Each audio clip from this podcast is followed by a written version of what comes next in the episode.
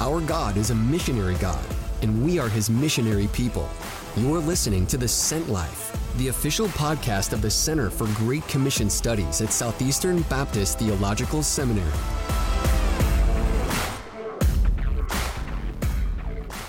So you may wonder what does an ancient nursery rhyme ring around the rosy have to do with COVID? Why don't you hang around and let's see. Today on The Sent Life, we're going to talk about Christians responding to sweeping illnesses. What can we learn from the past? And more importantly, how can these lessons shape the way we engage in ministry today?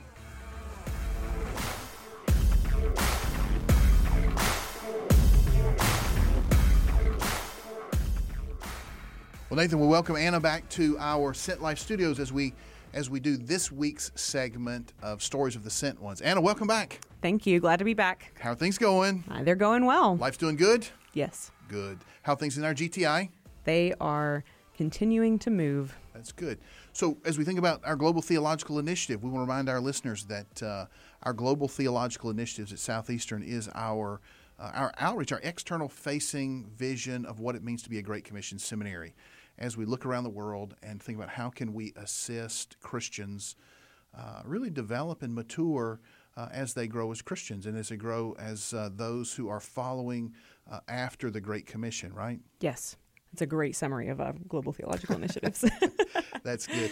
Well, Anna, today we are uh, telling stories again about uh, stories of the sent ones and thinking about the life of different people around the world or those that are part of history. Today, I want to tell a story of a guy who we as Southern Baptists owe a lot to. It's true. A guy named Adoniram Judson. Uh, Adoniram Judson is uh, the father of our Baptist missionary movement. Yes. Uh, Which you is know, ironic. That's exactly right, because he didn't really leave America as a Baptist. He did, did not. The fact is that Adoniram Judson was appointed uh, as a Congregationalist missionary. And uh, you remember a couple weeks ago we talked about William Carey, the father of the modern missionary movement. Well, Adoniram Judson and his wife and their missionary team got on a boat and they were going to India. And Judson knew when he got off the boat he was going to have to find and talk to William Carey because he's going to the same part of the world.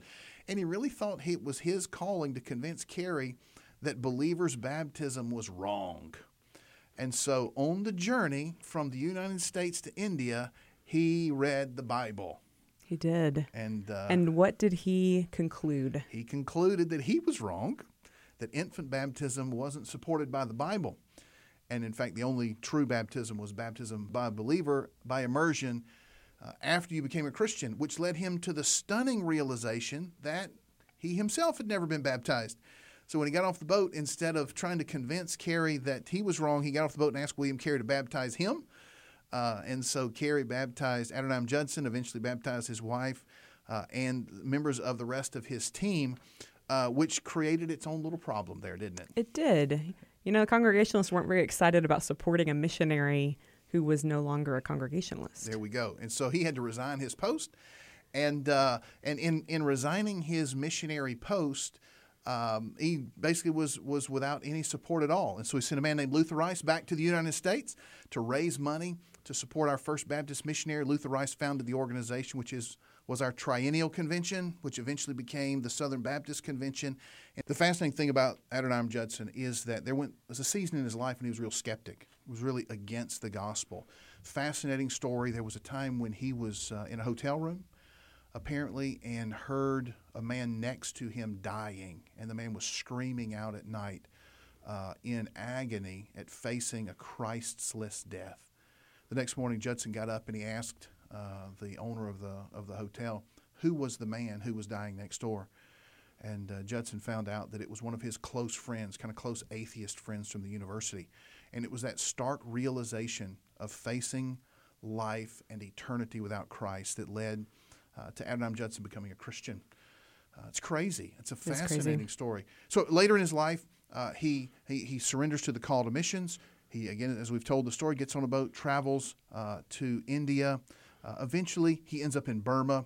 And while he was there, uh, Judson went through many trials and persecutions. He lost several wives and some children, went through a real season of depression, but was a stalwart missionary, translated the Bible into the Burmese language, and, and really uh, left a legacy of Christian missions and Christian activity among these people. Nathan Finn, who uh, was professor here and is now the provost uh, at a sister institution, says Adoniram Judson's translation uh, work is his most important legacy, and it continues to reap gospel fruit in Myanmar and serves as an example of for countless missionaries all around the world. With this and with his work, Judson holds a significant place in the development of the modern missionary movement. When Judson's family arrived in India, they got baptized, and he resigned as a Congregationalist missionary, showing his integrity, belief in doctrine, and what it meant to follow Jesus, and really was the legacy uh, for what we as Southern Baptists look at uh, as a guy who, who we can look to as a great example of what it means to be a sent one. Sure. And I would add to that one of the legacies that Adoniram Judson leaves us is a recognition that we can still be about God's mission, even if we face incredible suffering. Great point. And even if we face depression. Great point. Um, get obviously get the help you need, but uh, but God can still use you. Amen. Good. Anna, thanks for being here. Thank you. Appreciate you jumping in as we talked about William Carey and really the important lessons that we can learn from his life. So look forward to seeing you next week as we talk about our stories of the sent ones. Thank you.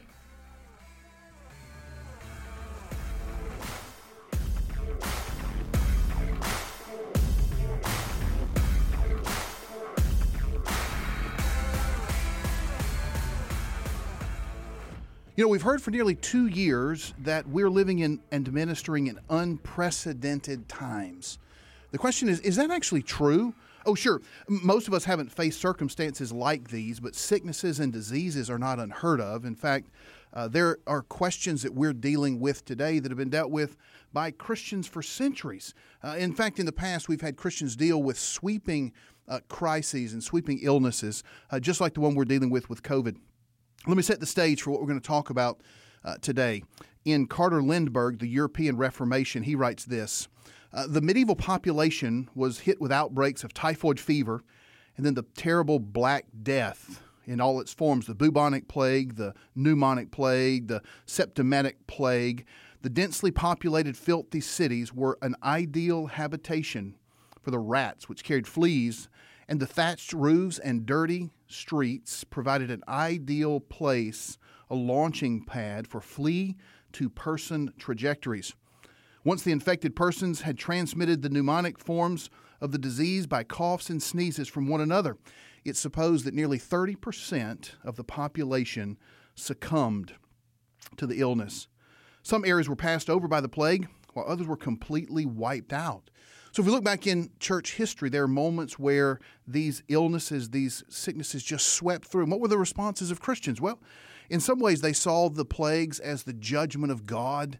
In other places, they grew paranoid. They believed that the races, other races, had intentionally infected them with these sicknesses. And even then, there was a real testing of their faith.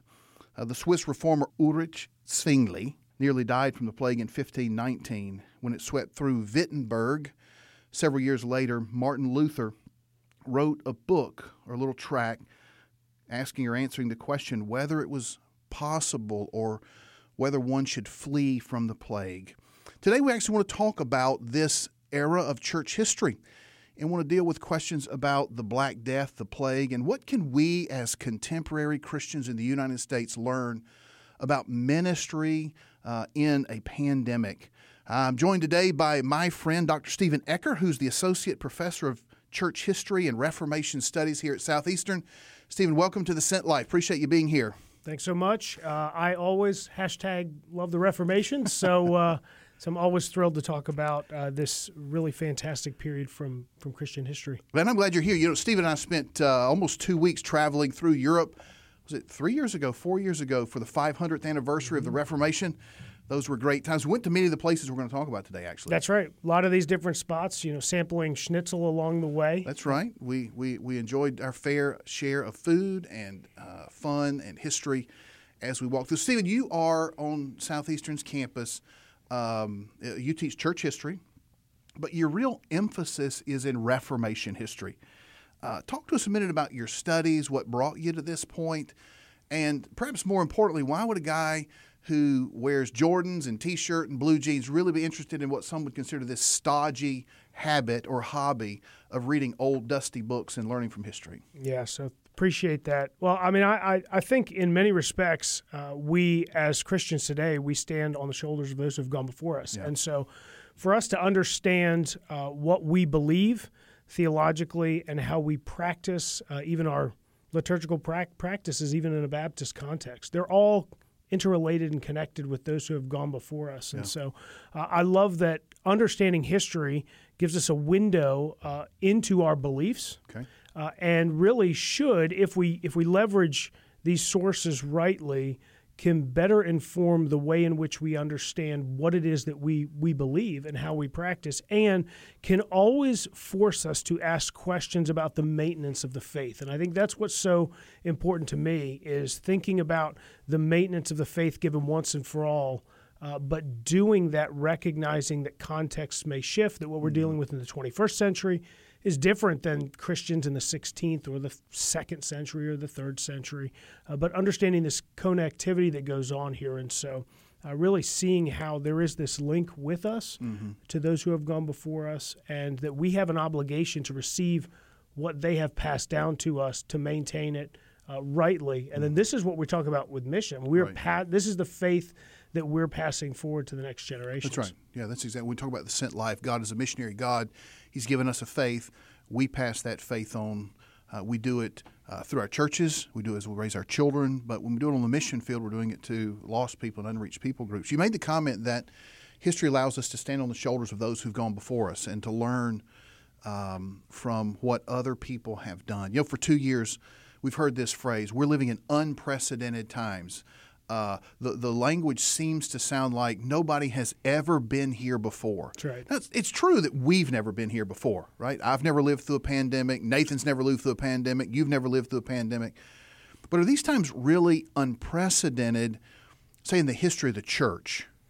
Yeah, and in that sense, I would say no. Uh, okay. Uh, I mean, certainly you think of this in terms of like a snowflake, right? Like every snowflake is unique. Right. And yet, if you're talking about snow in the 21st century or snow in the 16th century, you still have to deal with the reality of the snow and how right. we interact with it. And so uh, th- there are certainly things that overlap. And so, I mean, certainly when, when COVID first started coming through and everybody was talking about these things being framed in unprecedented ways, uh, I you know I kind of laughed all the time, thinking, no, no, I mean like this is this is my world in the 16th right. century. I mean even some of the historic documents that that we have from that period. I mean I I knew of this Luther text that's really important, but mm-hmm. I had as somebody who does a lot of work in the the Swiss Reformation. I mean I've written on a, a plague song that Zwingli wrote specifically in relation to him having endured and battled this this illness himself. himself. Yeah, yeah, so it's really that song uh, is written as a way of him recounting what he went through, mm. uh, not just to say this is what it was like, but there is a theological underpinning mm. that is there, and I think very much shaped his theology, okay. and that's what he was passing on through that through that song. So he's he he's giving people a window of insight right. into his horrific experiences, almost dying, yeah. uh, and doing so for kingdom purposes to allow people to understand just how, how God had transformed him and taught him so many things through that, that horrific time. Yeah, now we'll talk about Luther's uh, letter about Christians fleeing when the plague comes in, but you mentioned another one. You mentioned, mentioned something that Zwingli wrote. Um, what's the name of that one?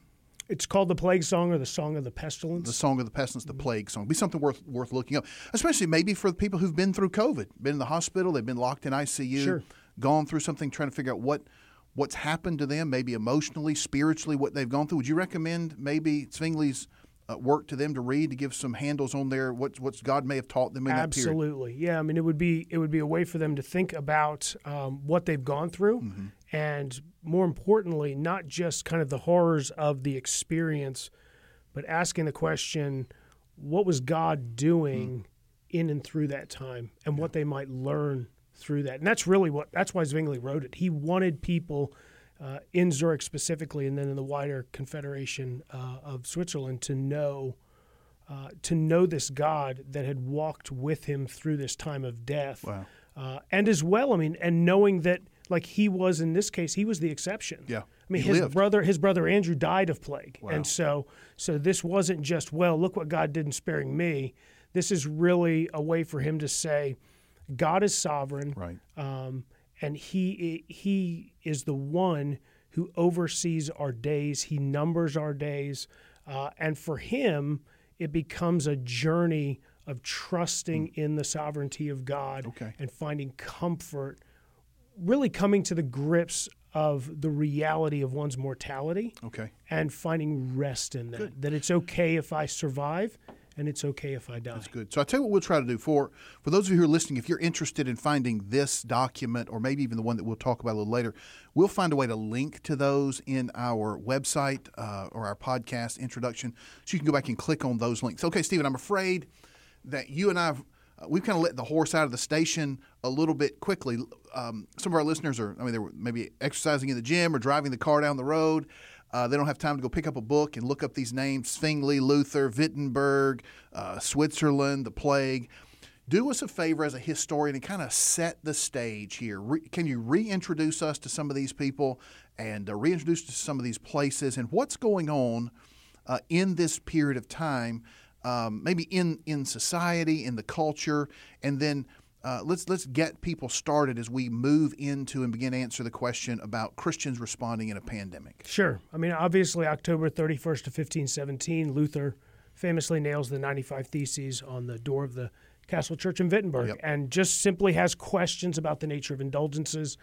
Uh, this is, you know, a launching point of many people all throughout uh, Europe asking questions about the nature of belief, deep seated questions about the nature of the gospel, about salvation, Okay.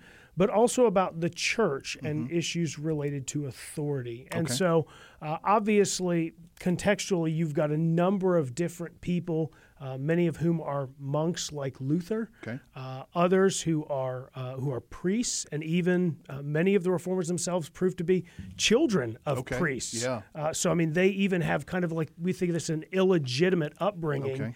That already betrays questions about what it is that the church is supposed to be doing and practicing. And so they're simply asking these questions, especially now in light of the scriptures. And that, Okay. that's really what starts off this, this time of questioning because now with the translation of the Bible into the vernacular, Right. with the publication of different, um, different texts of scripture, now they have a way of framing what uh, the church is doing and what it's prescribing against the text. Okay. And as they do that, they find issues. And then, Yeah. of course, this is all you know. What's going on in Switzerland is unique to their to their context. So different people asking these very foundational questions, coming up with different answers. Okay. And so that's why you end up with, you know, a German Reformation that is really driven by Luther. You end up with a, a Swiss Reformation that is guided by fig- figures like uh, Ulrich Zwingli, Martin Butzer, Mm-hmm. later John Calvin, uh, and then will eventually make its way up to places like England and Scotland. Good. So basically,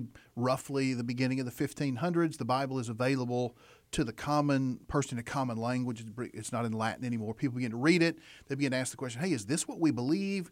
Is this the way we should live? Is this the way church should be? And there started this movement from within the church to reform it. And eventually we have a break, and we have the mm-hmm. Protestant church, and we have the Catholic church. And so this is really what we mean when we talk about the Reformation. For sure. Um, yeah. So then set the stage now. So you have these kind of stalwart men of the faith, right? If they'd had, they could have had their own podcast, they could have had their own blogs, they could have done that thing if those had been around.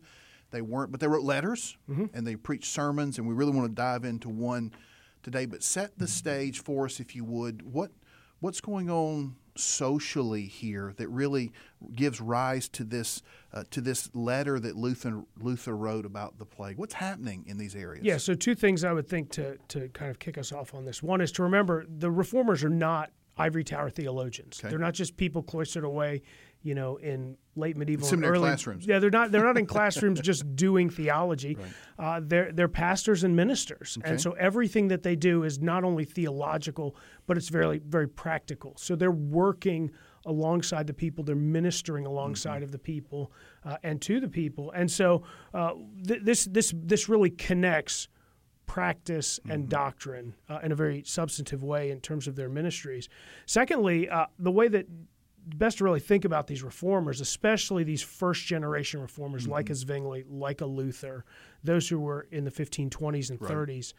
Uh, they are, and I think Luther in particular is a classic example of this. They're what they, what I call an occasional theologian. Okay. Not that they're just occasionally, sitting down thinking about these things, but they're writing to the occasion. Okay, Right? yeah. So uh, the only reason that they're writing a song of pestilence Uh-huh. in Zwingli's case or a you know a, a treatise on whether one can flee from plague is because they're dealing with it. Okay. And so because of the contextual circumstances, something pops up in society and they want to address it, but they want to address it specifically in a Christian way, Mm. in a way that honors the text of Scripture, but also maintains the mission of the church. Okay, good. So, uh, according to my, my knowledge of history, you're the expert here. I'm not the expert. Sometime the beginning of August, uh, 1527, they discover a plague in Wittenberg. Somebody gets sick, something happens, um, uh, shut down the university. Luther goes home.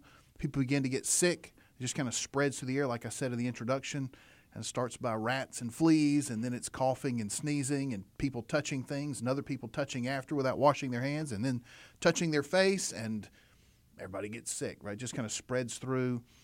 Um, Luther as an occasional theologian. So somebody asks him the question, right? Because if I understand correctly, kind of those with means or those would, would run from the city. Let's go to the hills where the air is clean. Only a few people would stay behind. Luther apparently stays behind in the city.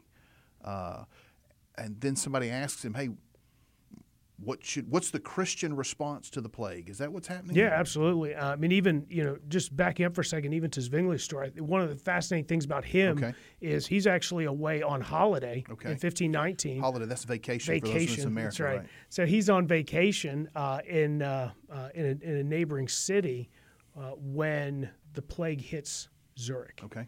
and our in- inclination and instinct would be to say, okay, let's get away from this. Like you said, there was options for some people to do that. Yeah. He's a minister of the gospel. Okay. Uh, he goes back to Zurich to minister through this through this Hmm. crisis. And so it's it's also when you think about this contextual, and this is I think really important to, to think through. Remember, we're talking about the the the early part of the 16th century. Hmm. There are hospitals, for instance, in Zurich. There are hospitals in uh, in Germany, but the primary care of those in hospitals are not medical care; it's spiritual care. Okay. So they are ministering to the dead and the dying Wow. in these hospitals. And so again, this is why Zwingli ends up getting sick. Okay. And this is why I think, as we'll see with Luther, he has to address this question, um, not just societally, but also for for pastors. What do we do? Uh, how do we care for people through through really a pandemic, through the, these sweeping uh, cases of, of illness and infection? And of course, we've seen this today in Right. the past couple of years with with COVID. Uh, there are hot spots, Mm-hmm. as we've learned. You know, there are uh, there are areas of, of you know higher infection rates. All these new terms that we're all Yeah, used to. right. They're dealing with that without the same terminology. okay. So I mean, you know, this goes through Zurich in Sure. 1519. They're dealing with it still later, almost a decade later, Hmm. in the late 1520s uh, in in Germany. Okay. And so they're living with this, you know, in an ongoing way, just like we're living with this now. And so, yeah, so Luther, uh, as now in 1527, he's a very famous and popular figure. He's leading the Yeah. German church uh, in many respects. So, the, another pastor in a neighboring city has actually the way that he, he begins this this treatise, he's, he's really kind of being pestered to give an answer to this question. guy What wrote him multiple letters. Yes, he did. Hey, I need clearly. to know: should I stay or should I go? Clearly, he's what written I multiple times. Yeah, Yeah. he's written multiple times. And I think just from the outset, I think when you think about this, what Luther is doing in this treatise, which I think is one of the most brilliant things that he's doing here, and certainly something that we can learn from, um, is he's not going to necessarily say this is the right way to do things. Um, So it's like somebody writes him and says, "What's the right decision?" And Luther gives an answer, which is basically what? Yeah, so I mean, his answer uh, really is that what, what he's going to offer to this friend of his, as he says, is we're going to give you our opinion as far as God grants us to understand uh, and perceive. So he's actually it's interesting. He doesn't he doesn't even frame it in the first person. He says, "Not my opinion. this is our opinion." In other words, this is what we're doing in Wittenberg. And at the end of the treatise, I love the way that he says this. Uh, he basically says, "Look, this is what we think and conclude on this subject of fleeing." if you are of a different opinion, may God enlighten you. In other words, he's he's not saying I am the authority on this. You've asked me for my opinion. I'm going to try to give you some answers based upon wisdom, Hmm. based upon scripture. But I mean, like we are at this moment, we're trying to make our way through this. That's and these point. are complex, layered issues that we're having to deal with. And so, in doing this, he's going to frame Luther as um, some absolute foundational principles of things that must be done and must not be done. But in order to just say that there's there's only one path on hmm. this, that's what he's trying to avoid. Okay, yeah, that, and that's good. I think if we look at our our setting today, I mean, you make a great point, right? This is complicated. In many ways, globally, it's not unprecedented. Historically, it's not unprecedented. But we've never been here before. Luther would make the same statement. I think, okay, I've never done this before. I'm trying to make the best decision that I can, knowing what I know about the Bible, what I know about people, and even what I understand about the disease. I'm going to make a wise decision about whether someone should stay or someone should leave. So, and, and so as we read this, let me just ask this this kind of divert this question. This is Luther wouldn't say this is what the Bible teaches. This is the one answer. He's basically saying, look, as I've thought about this, as we've thought about this and prayed about this, this is our position. So, for our listeners, those who are paying attention, why would you recommend that we pay attention even to Luther's advice today? What is it about this track that you find so compelling and even helpful when Luther basically comes to it and says, Look, I don't know, let's just do the best we can? Yeah, I think what's helpful for us in looking back at, at Luther on this is he acknowledges that there's going to be people who are going to say, we have to stay no matter what. Mm. And he's going to also deal with those who are going to say, no, we should go. So it's really a question of should we stay and be about our mm-hmm. lives, or should we go and cloister away from this for the preservation of life? Okay.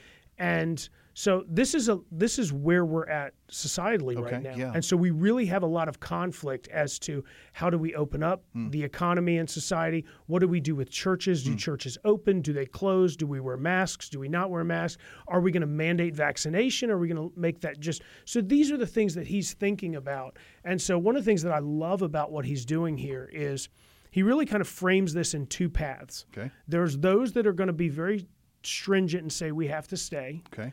and there are going to be those that say no we need to go. And i think what luther does here in this work is he really accommodates the answer to be either. Okay. but with the caveat that there are sinful ways of going hmm. and there are sinful ways of staying. Ah. And so it's not it's not just as easy as yes we do this or no we don't do this.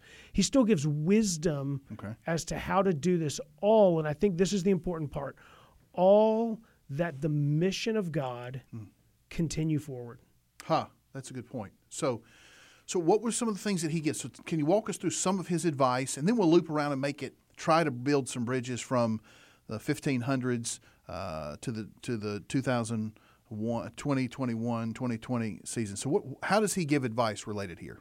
Yeah, so in terms of the idea of staying, he's going to just frame this as those who um, say that you must stay, uh, and uh, and in doing that, what he's what he's concerned about is forcing a greater, stronger faith onto the totality of his people Okay. that may not be present there. So in other words, he's trying to accommodate the German populace, some who have great faith, some who have uh, weaker faith. In fact, one of the, the illustrations he gives for this that I love is is he talks about uh, you can have some who have a strong faith and they can drink a poison and be fine. You have some who have a weak faith and they they will succumb to the poison. It's, it's like the remember from the movie The Princess Bride Right, when they sit right. down and they're they're talking about the iocane powder Yep. uh, and and who's going to be able to eat you know drink Right. this this iocane powder and survive.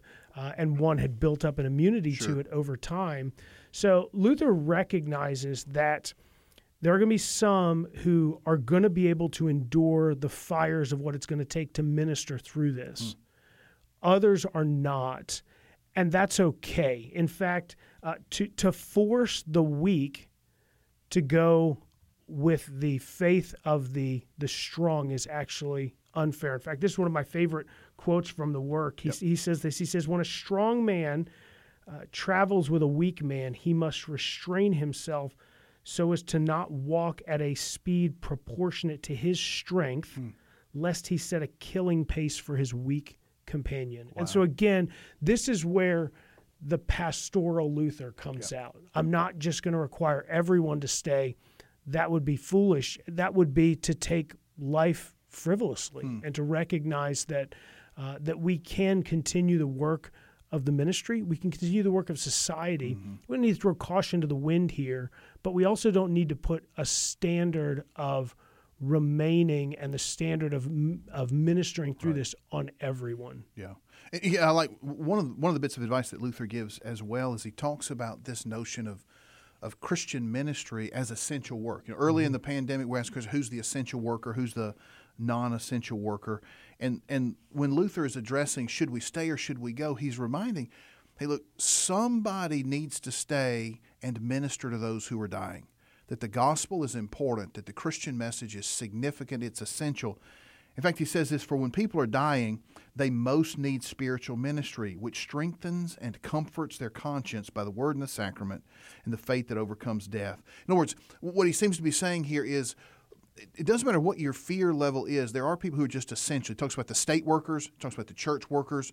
There are things that we have to do in order to protect uh, what's going on. So, in other words, some may leave and some may stay, but we can't abandon our post uh, when people most need. It's a platform for the gospel, right? As we minister yeah. to those who are sick and those who are dying whether they're Christians or not, it's a great opportunity for those who are not believers to see the reality of our faith, that our faith gives us strength in the face of, of death and difficulty. For those who are Christians, they've suffered long, they've, or they've been faithful, now they're suffering.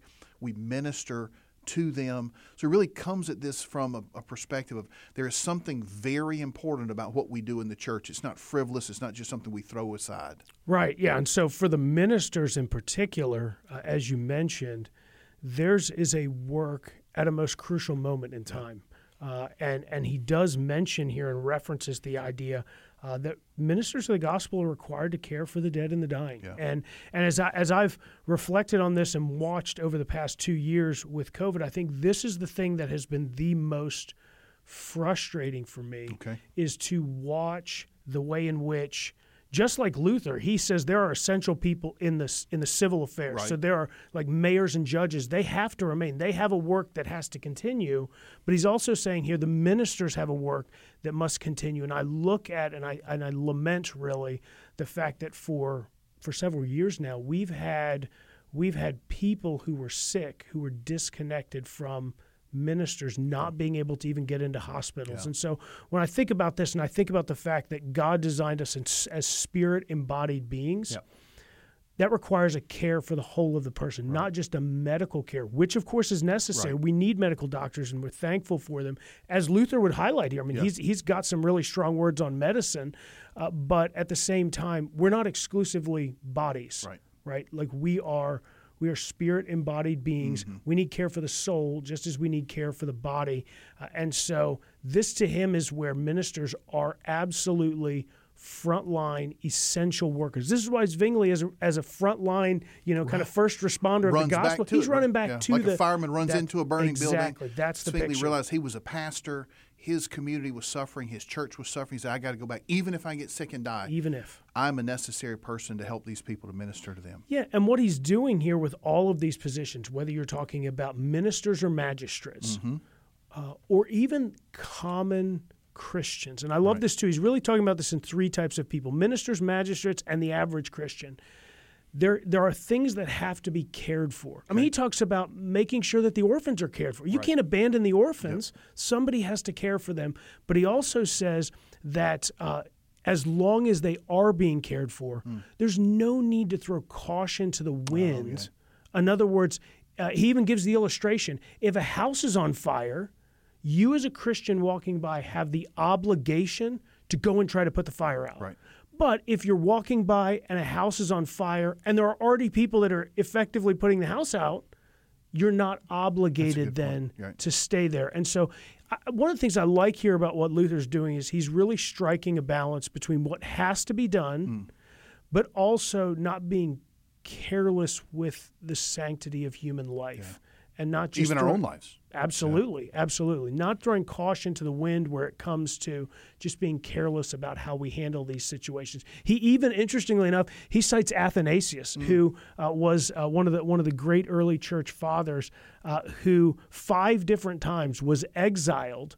Uh, during the Arian controversy, and he and he doesn't look down upon uh, upon uh, Athanasius for that, but he actually uh, he actually supports what he did because there were ministers who stayed behind Okay. and remained. Okay. So it was okay for him to flee and not to be executed because the work was going to continue. Now, if the work was not going to continue, Athanasius would have had to have Stay. Yeah, that's good. Let, let's um let's see what we can do. Uh, this is a great history lesson. I think there's so much we can learn from this, and just a fascinating moment in history. But let, let's take just a second, see if we can build a bridge from the Reformation to our contemporary setting. Luther's answering the question: Should we stay or should we go? Should we flee to the mountains? Should we stay behind? But very few people today really. I mean, I think there may be some who fled, some who've gone you know, to some mountain or something to lock themselves away. But most people on this this notion of staying and going isn't really running to the mountains or staying in the city where it feels like everything is infected. But there are other ways that people are staying and going, right? When you and I talked about this before, you said, yeah, but let's don't forget there are other ways to, to run. There are other ways to hide, which doesn't involve going to some compound somewhere and locking all the, the people out. So from from from from what we're seeing today, what would this staying and going look like uh, in 2020, 2021 related to COVID? Yeah, I mean, think the staying and going could look very differently, uh, and especially you know in terms of the the going. Uh, in this case, Yep. which would be cloistering away from Okay. these pockets of COVID or the, the infection. Um, one of the things that that Luther is clear about here is those who are going. Uh, it doesn't actually distance you from the reality of death, which is the thing you're most afraid of. Hmm. That's a good point. So he's talking about these are the weak in faith who are going to leave. Mm-hmm. And again, he's not he he wants to preserve the sanctity of human life. Right. We do not want to just have, you know, if, if we've got five firemen that are going to put a fire out, we don't need eight there. Right. Right. So we don't need eight people to risk their lives. We've got the five that are going to do this.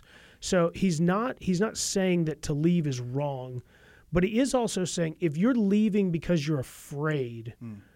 that's okay, but understand, and he's very explicit about this. You can't run away from from death, Yeah. and you can't run away from the judgment of God. That's good.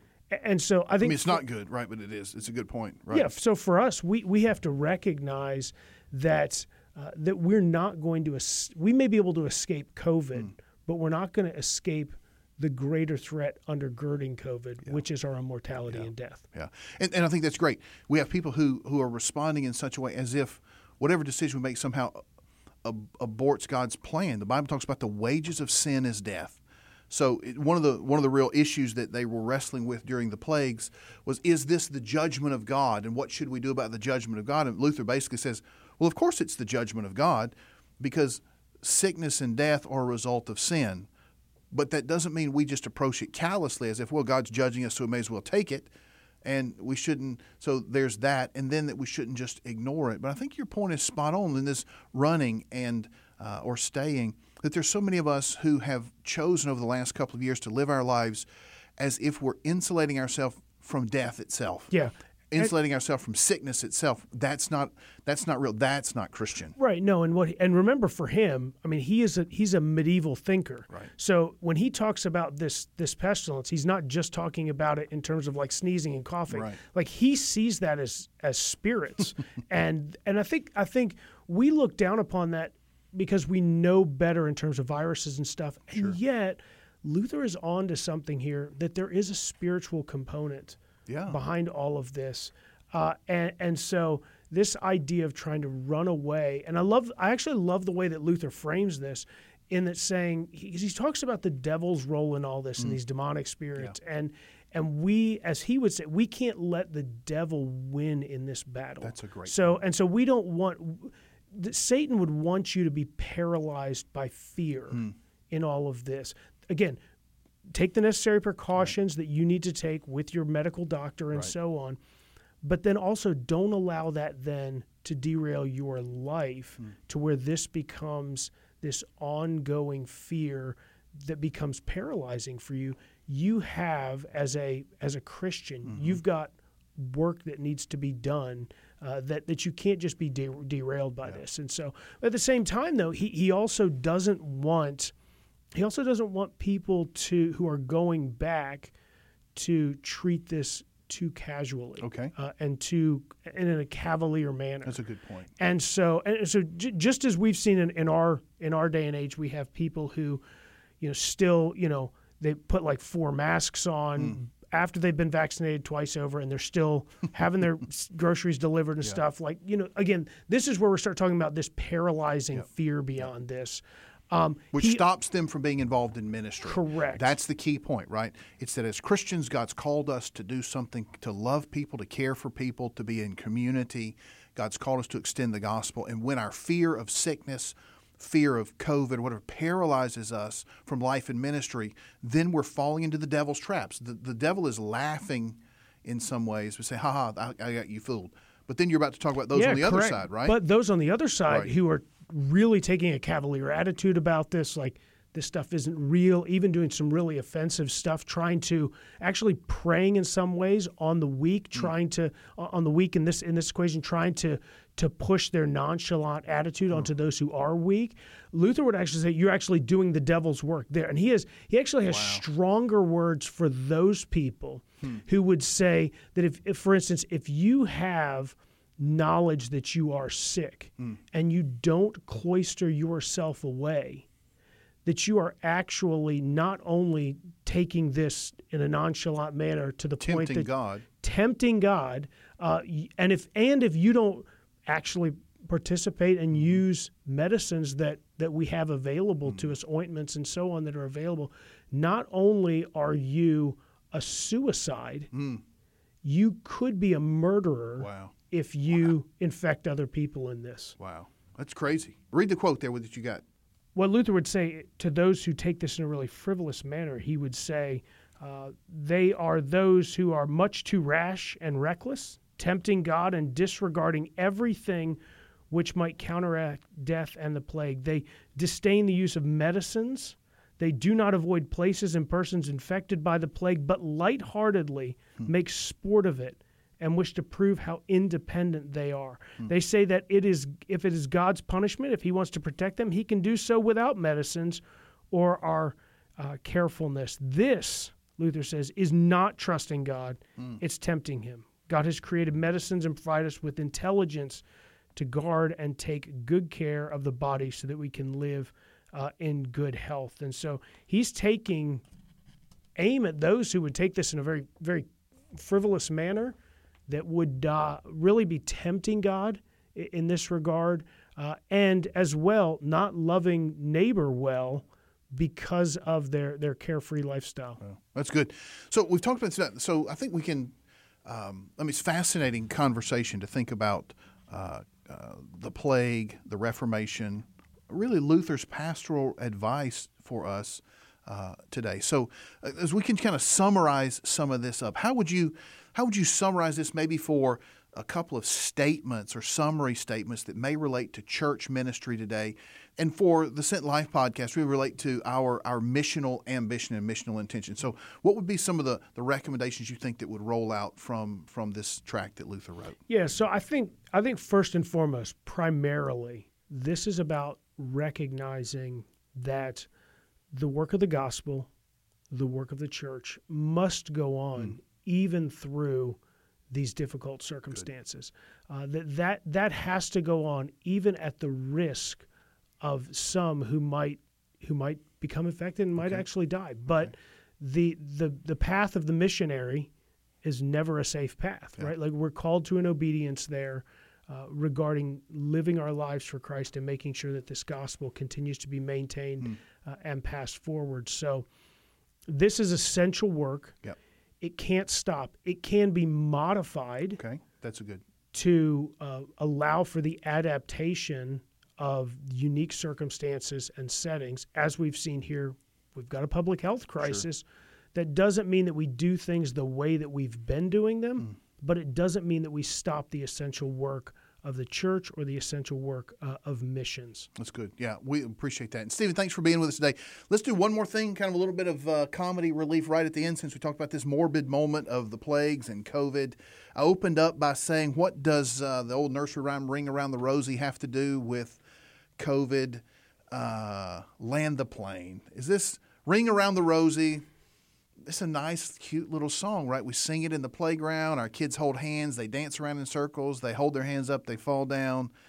but it wasn't always really cute, was it? No, and obviously uh, th- this does have a larger context. Um, the Rosie yeah, ring around the rosy. That's, that's, that's referenced there is the uh, is the splotch or the the boil that would oftentimes be associated with things. The ring that comes around. So you're talking about like skin infections yeah. and skin diseases. right. Uh, the pocket full of posies is reference to the way in which they would use flowers and the fragrance of flowers to actually cover uh, the stench of either these illnesses or even death mm. itself. Uh, and we all fall down is just simply a recognition of the mortality of us all. Uh, and so, yeah, this is not exactly. it's a strange way of uh, of thinking about these things on the playground, but. Uh, it just is. We'll never sing that song the same, right? Never so again. Never it, again. It, it, it, forever, forever changes the way we think about nursery rhymes. Hey, Stephen, thanks so much for being with us today. What a fascinating conversation again. Thank you so much for listening to this episode of The Sent Life as we really dive into uh, what is our missional response to a pandemic and how do we live and, and minister in such a way that the gospel is extended, that people are cared for, and that we realize that the missionary uh, work that we do is essential work. And so uh, we, we, will uh, do our best to post links to uh, all of the works that we refer to in this podcast uh, in our description. So you can click on those and read them. And uh, again, if you've got any any questions, feel free to shoot us a, a note about that. Feel free to pass this on uh, to those around. Like the podcast, that helps other people uh, view it and hear, or not view it, but hear it as well. And again, thanks so much for for tuning in. Remember that we are uh, we are those who are following after our missionary God. We're His missionary people, and we live our life sent uh, on His mission. So until next time, uh, we just pray that God would use you uh, to make much of Him, to make much of His kingdom and His work, even in this strange time, uh, that we would see people come to faith in Christ and the church grow and mature.